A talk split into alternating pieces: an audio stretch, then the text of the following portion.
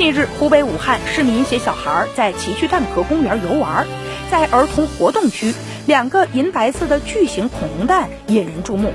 大滑梯、蹦床、爬网，各种儿童设施一应俱全，大人们也能够找到坐下休息的地方。武汉奇趣蛋壳公园里流水潺潺，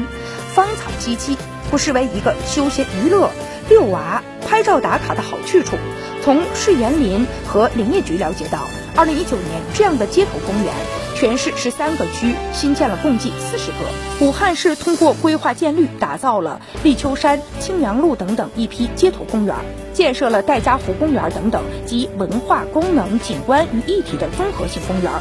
街头公园单个来看体量较小，但四十座加起来总面积为四十六万平方米，相当于一座解放公园大小。